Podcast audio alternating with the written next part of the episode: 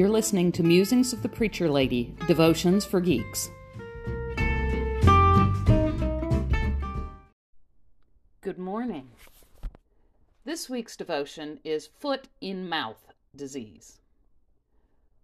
John Paul and I have been watching the new Tiny Toon Adventures, and Plucky Duck has what I refer to as foot in mouth disease. He never thinks before he speaks, and it gets him in trouble He's often insulting or hurting his friend's feelings. Reminds me of a saying my dad used to say Be sure your brain is engaged before you set your mouth in motion. Have you noticed that this problem seems to be worse today than it used to be? People seem to feel free to say whatever comes into their head without worrying about how it affects others. It has become acceptable to be mean or even cruel as long as you think you're right.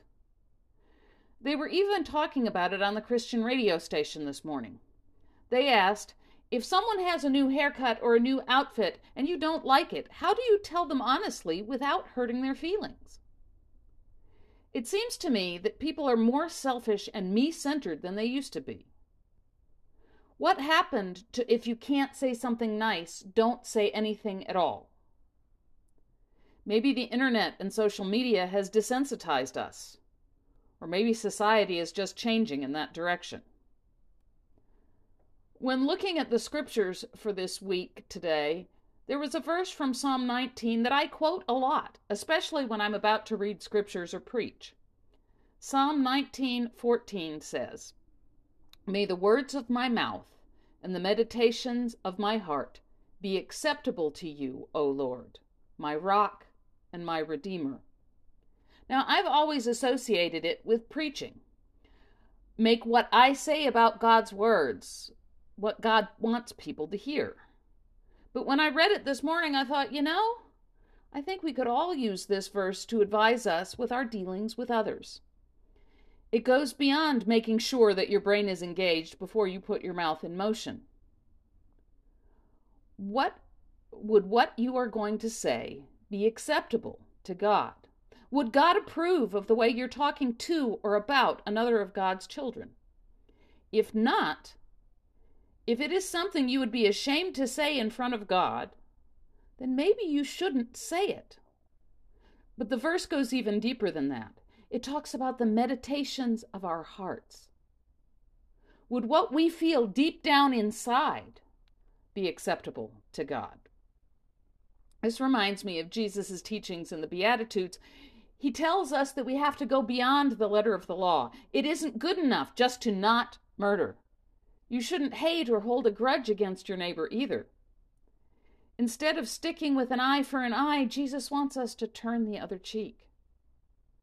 It's not enough to keep from speaking hate out loud. God wants what we think about, what we hold in our hearts, to be acceptable too. Think about it.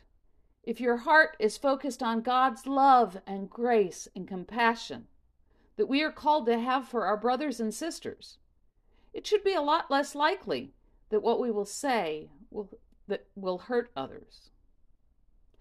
I know that this can be ridiculously hard, especially when uh, when people are saying hateful and mean and hurtful things about you. But it has to start somewhere. Jesus is calling us as disciples to go above and beyond what others do, to be better, to be more like Jesus. So as you go through this week, this is my prayer for all of us. May the words of our mouths and the meditations of all of our hearts be acceptable to you, O Lord, our rock and our Redeemer. Have a blessed week.